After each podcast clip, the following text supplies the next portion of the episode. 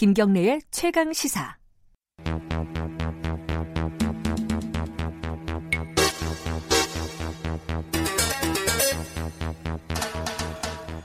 예, 사건의 이면을 들여다보고 깊이 있게 파헤쳐보는 시간입니다. 추적 20분. 오늘도 두 분 나와 계십니다. 먼저 박지훈 변호사님 안녕하세요. 네, 안녕하세요. 박지훈입니다. 그리고 한겨레 신문 김한 기자님 안녕하세요. 네, 안녕하세요. 예. 오늘은 고유정 씨 사건. 어, 이 고유정 씨 사건이라고 이제 다 부르는 거죠? 그렇죠. 뭐, 그죠? 뭐 예. 시도 뭐 붙이지 마십시오. 네. 그게 어, 어제가 결심 공판이었습니다. 원래. 네. 근데 뭐 좀 문제가 있어가지고 연기가 됐다 그러는데 일단은 변호사님한테 여쭤봐야겠다. 네. 그 결심 공판이면은 이게 그 구, 검사 구형하는 그렇죠. 그거죠 원래. 그러니까 신문 종결, 변론 종결이라고 표현하는데 네. 이제 결심 공판 다음에는 재판이 끝나고요. 판결 송고만 남습니다. 네. 결심 공판할 때 하는 게 일반적으로 검사가 구형하고요. 네. 징역 몇 년에 처해달라. 그리고 변호인이 최후로 변론을 하고 음. 또 그리고 피고인이 최후 진술을 함으로써 재판은 끝납니다. 음. 그렇지만 그 완전 끝나는 건 아니고요. 그 후로 2주 내지 3주 후에 판결 선고 기일을 새로 잡습니다. 그때 이제 판결 선고가 되면 끝나는 거죠. 그러니까. 어제 그러니까 고유정 사건에 피고 고유정의 이제 구, 구형이 있을 거라고 다들 예상을 했었는데 어제 좀 일이 있었습니다. 그 김한 기자께서 좀 정리 네, 좀 해주시죠. 재판이 굉장히 소란스러웠는데요. 일단 아 그래요? 어. 네. 그 고유정 씨 측이 검찰에 이제 피고인 신문이 시작되자 네. 고유정 씨가 검사님이 무서워서 진술을 못 하겠다. 그건 또 뭐예요? 그렇게 나저 이해가 얘기하면서 잘안 돼. 일단 뭐 진술 거부권을 행사를 한 거죠. 뭐 재판에서 음. 진술 거부권을 행사할 수는 있습니다. 근데 네. 다만 고유정 씨는 지금 계속 자신을 뭐 악마 프레임에 몰아넣었다. 음. 이렇게 얘기하면서 여론 재판을 사실상 받았다. 뭐 이런 이제 주장들을 하고 있는데 그 연장선상에서 검사가 너무 압박 질문을 음. 이어가니까 무서워서 나는 진술을 못 하겠다. 이렇게 해서 이제 어제 휴정이 되는 일이 좀 있었습니다. 음. 근데 잘 이해가 안 되는 게 피고인은 뭐 그렇게 얘기할 수 있을 것 같아요. 근데, 근데 판사가 그걸 받아들여 준 거 아 닙니까? 어, 뭐 피고인 신문이라는 게 있습니다. 증인 네. 신문이 있고 예. 피고인한테 직접 질문이 가능하거든요. 예. 검사의 신문에 대해서 일일이 답변을 하지 않으면서 특히 무섭다 저 음. 검사님 또 그리고 진술 거부권을 하겠다라고 하니, 하면서 너무 격양되니까 변호인 요청을 한 겁니다. 음. 아마 변호인만 설득을 하려고 요청한 것 같아요. 음. 좀 10분간 좀 휴정 좀 해줄 수 있냐라고 네, 네. 재판부 요청을 했고 네. 재판부가 그걸 받아들였기 때문에 잠시 휴정을 한 겁니다. 어.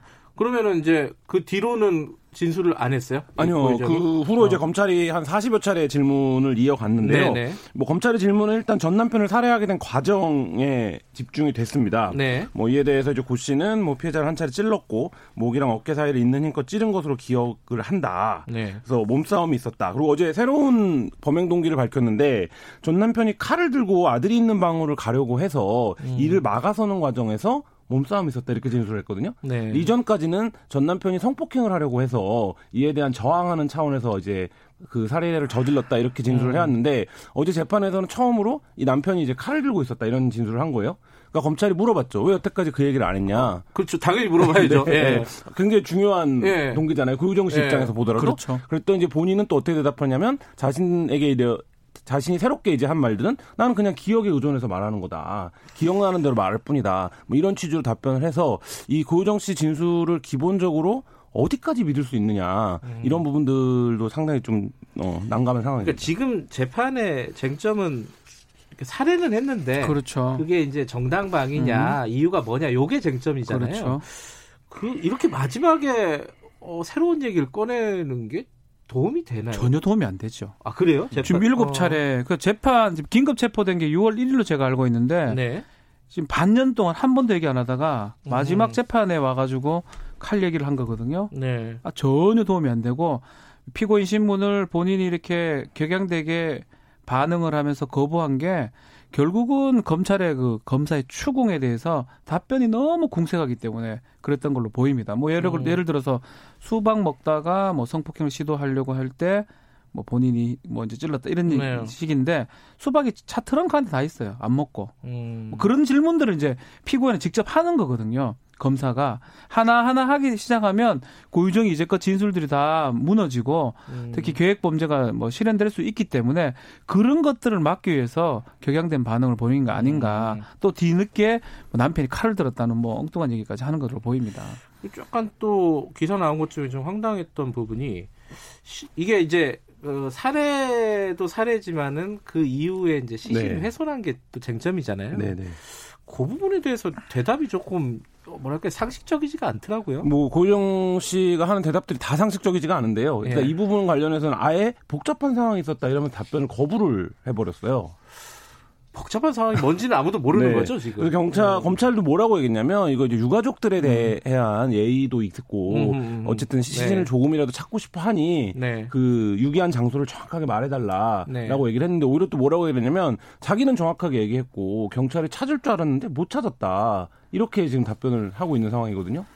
약간 그 검찰이나 경찰을 약 올리는 듯한 느낌도 있네요. 그러니까 뭐 강력 사건들이 여러 건들이 지금까지 있었는데 저도 이런 고유정 씨와 같은 태도, 그다음에 진술, 음. 그다음에 법정에서의 어떤 모습들은 굉장히 좀 어 뭐라고 표현해야 될까요? 그러니까 뭐 표현할 말이 딱히 없을 정도로 굉장히 뻔뻔하고 뭐 이런 상황입니다. 음. 대단한 것 같아요. 변호인도 뭐 있지만 네.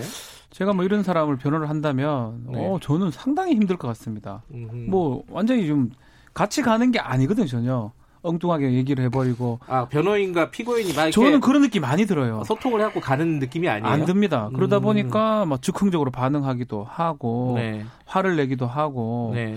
지금 와가지고 이런 엉뚱한 얘기를 하고 또 어떤 면에서는 답을 해줘야 됩니다. 음. 그게 거짓말이라도. 네. 근데 이런 식으로 뭐 복잡한 신경이 있다, 뭐 기억의 단편이다, 뭐 이런 엉뚱한 얘기를 해버리면 결국은 안 한 것만도 못한 그 돼버리기 때문에 오히려 변호인 입장에서는 상당히 좀 더 당황했지 않을까 생각이 됩니다. 그러면요, 뭐 일부 뭐 분석하는 사람들, 뭐 언론도 그렇고 이게 그 고유정이 굉장히 전략적으로 재판에 임하고 있다 이렇게 얘기하는 것도 좀 어렵네요. 그렇게 보는 것도 좀 어려울 것 같은데요. 근데 재판을 전략적으로 임한다는 건 본인이 무죄나 혹은 형을 감형받을 수 있는 그렇죠. 방법대로 예, 예. 움직여야 되는데 지금 고유정의 움직임은 전혀 그런 것도 아니거든요. 그러니까 음. 지금 재판에서 핵심적인 세 가지, 그러니까 살해 동기가 뭐냐, 예. 그 다음에 이게 계획 범죄냐, 우발 범죄냐, 예. 그 다음에 시신은 어디다 유기했냐, 음. 이 부분이 결국에는 핵 쟁점인데 이 세 가지에서 고유정이 모두 엉뚱한 소리를 하고 그렇죠. 있는 거거든요. 음. 그리고 자기 살해 동기는 말씀 지금까지 얘기한 대로 마지막 날 또 바꿔버렸어요. 살해 동기에 대한 이유를. 네. 사- 살짝 자기가 6개월 동안 유지해 오던 어떤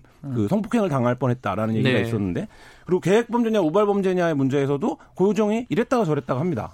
그러니까 왜냐하면 그 수박 문제도 그렇고 자기의 설명이 무너지고 있는데 네. 그 부분에 대해서 적극적으로 방어하지 않아요. 그냥 자기는 기억에 의존해서 얘기하고 있는 것 뿐이다. 네. 이렇게 얘기를 하고 있고 또 유기 부분도 예를 들면 감형을 조금이라도 받으려면 반성하는 모습이라든지 뭐 예. 이런 것들을 이제 보여야 재판부가 인정 좀 받아들일 네. 여지라도 있을 텐데 그렇죠. 뭐 근데 지금 뭐그 전혀 그렇게 대응하고 있지 않기 때문에 사실 뭐 이, 무슨 생각을 하고 있는 건지 이거 자체를 모르겠어요. 결국은 뭐 결국은 사형이냐 무기징역이냐 이 부분 같은데요. 네. 사실 이 정도 왔으면 인정을 하면서 무기징역 내지 더 좀 감형을 받는 방법을 택해야 됩니다. 아, 변호- 변호 사는 그렇게 생각하고 변호사도 그렇게 생각할 아마. 거고 네. 좀 많은 증거들이 물증 뭐 확실한 물증이 없을 뿐이지 대다수 정황 증거, 간접 음. 증거들이 고유정을 범인으로 가리키고 있고 지금 말이 하나도 안 맞고 있거든요. 네. 그런 상황이라면 전략적인 부분을 지금 말씀하셔서 제가 말씀드리면 사실은 감형을 노리는 방법을 택했어야 되는 거거든요. 음. 근데 지금이라도 저는 택해야 된다고 생각이 들어요, 사실은. 이제 끝난 거 아니에요? 아 지금 속행이, 연- 속행이 됐기 했죠. 때문에 아 연기가 됐죠 지금. 그러면 만에 하나 아. 뭐 재판부를 한 번 정도 설득할 수 있는 게 있지 않을까 생각인데 근데 지금 행동으로 봤을 때는 뭐 그러지는 않을 것 같다는 생각이 많이 듭니다. 속행이 언제로 돼 있죠 지금? 12월 2일 날 아, 새로 재판을 하기로 했습니다. 그때는 구형까지 마무리가 될 가능성이 근데 좀 높겠네요. 문제가 의붓아들 사건이 지금 기소가 됐어요. 그게 좀 헷갈려요. 이게 이제 어, 병합 심리 얘기를 하잖아요. 검찰에서는 병합을 좀 해달라고 요청을 한 상황입니다. 그, 그거 설명 좀 해주세요. 병합이라는 게 뭐고? 병합이라는 거는 네. 같은 재판부에서 두 사건을 합쳐서 재판하고 심리하고 하는 건데 네. 지금 전 남편 살인 관련 사례 관련해서는 심리가 거의 끝났어요. 예. 결심에 와 있잖아요. 예. 근데 의붓아들 관련해서는 시작이거든요. 그건 이제 검찰은 살해한 걸로 보고 네, 예. 기소를 했기 때문에. 예. 근데 두 개를 합쳤을 때 검찰 입장에서는 사실은 검찰은 사형을 구형을 할 겁니다. 어쨌든 어쨌든. 예. 근데 지금 대법원 판례상으로는 한 명을 살해했을 때는 특단의 사정이 없는 한 사형을 선고하지 않습니다. 아하. 연쇄 살해가 되든지 최소 두 명 이상이 돼야지만이 사형을 선고하는 게 지금 판례의 태도거든요. 네. 그러다 보니 검찰은 그걸 생각하고 두 사람을 같이 합쳐서 사형을 구형해서 사형을 받고 싶어 하는 게 아마 검찰의 생각 같아요. 어. 근데 문제는 그렇게 되면 시간이 상당히 끌어집니다. 의, 저 전남편 사, 사, 건은 그대로 둔 채로 의부다들 가지고 또 한 두세 달 끌어버리면 재판 자체가 상당히 미뤄지고 또 이, 음. 지금 담당했던 재판부가 바뀔 염려도 또 있는 거거든요. 음. 그 재판부가 아마 12월 2일 날 어, 병합할지 말지를 결정할 것으로 보입니다.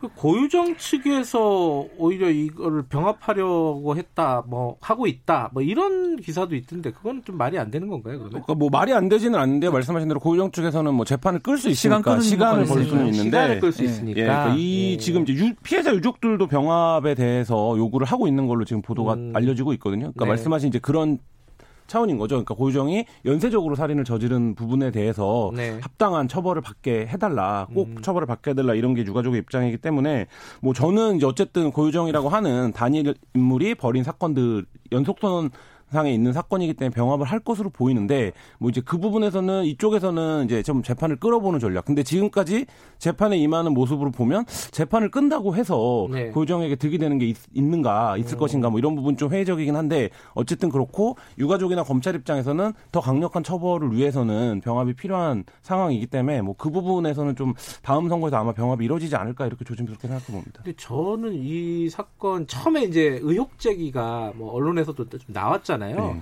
아들도 좀 수상하다. 네. 이브 아들 사망도.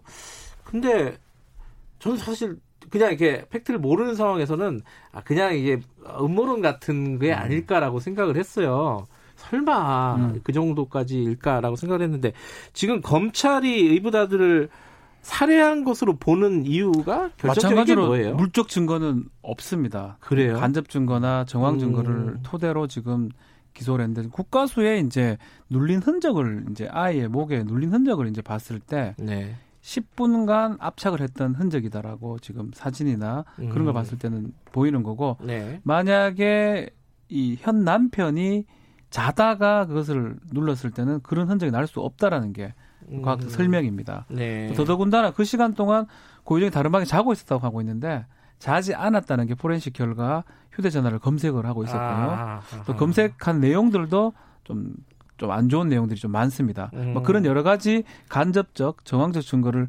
기초로 해서 지금 어, 이 의붓 아들에 대한 살인죄도 좀 기소한 상황입니다. 그 이브다들 살인 관련해서는 지금 뭐 공판이 이루어진 건 아니죠 네. 아직까지는 이 부분이 어떻게 될까가 또 뭐 뭐 형량의 문제는 아닌데 뭐 진실 규명 차원에서는 이게 좀 쟁점일 것 같아요.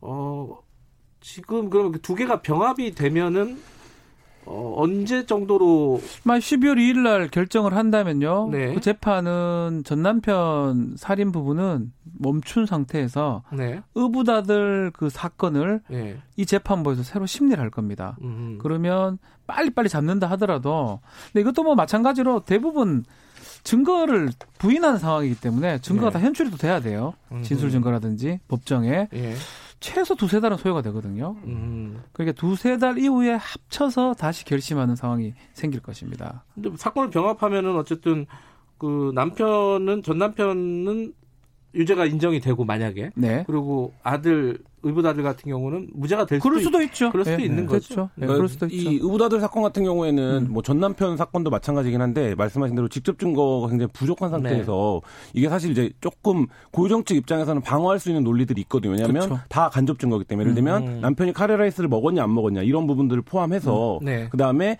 이제 눌렀다라는 것도 국가수의 의학적 소견이 있을 뿐이지 그 음. 행위를 직접 했다. 라고 이제 입증할 만한 것들은 굉장히 좀 없어요. 예, 검찰. 입장에서도 예. 어렵기 때문에 사실 이제 재판 대응이 가능한 부분들이 있을 텐데 그러니까 이거 법리적으로만 말씀드리는 겁니다. 고유정 네. 씨의 어떤 음. 그 문제 범죄 문제가 아니라 근데 이제 그 부분들에서도 고유정 씨가 지금 재판에 임하는 태도로 임해버릴 경우에 재판부가 어떻게 볼 것이냐 그리고 이거를 받아들이는 국민들 입장이나 중계를 지켜보는 입장에서도 너무 분노와 짜증 이 그러니까요. 일고 있어서 음. 이제 그런 부분들도 걱정입니다. 그런 걸 생각하면은 병합 안 하는 게 더 나을 것 같기도 한데. 그래서 아, 이제 또 현 남편 쪽에서는 또 뭐 병합하지 말아달라 요청하기도 하고요. 뭐 일반적으로는. 재판부가 이럴 때 병합을 합니까 안 합니까?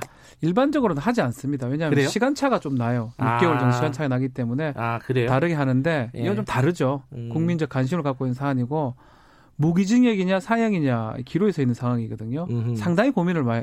그저 재판부를 알거든요. 아 그래요? 어, 상당히 고민을 해서 결정을 하지 않을까 음. 생각이 됩니다. 알겠습니다. 그럼 다음 뭐 속행되는 공판에서 결정이 되겠네요. 그럼 그때쯤 그렇죠. 2일 날 결정을 할 겁니다. 예. 병합이 될지 안 될지. 예. 그게 일단은 좀 관심사네요. 병합이 안 되면 그날 결심하고 선고기를 바로 잡을 겁니다. 음흠. 알겠습니다. 오늘 어, 고유정 사건 좀 정리해봤습니다. 오늘 말씀 감사합니다. 감사합니다. 감사합니다. 박지훈 변호사 그리고 한겨레 신문 김한 기자였습니다.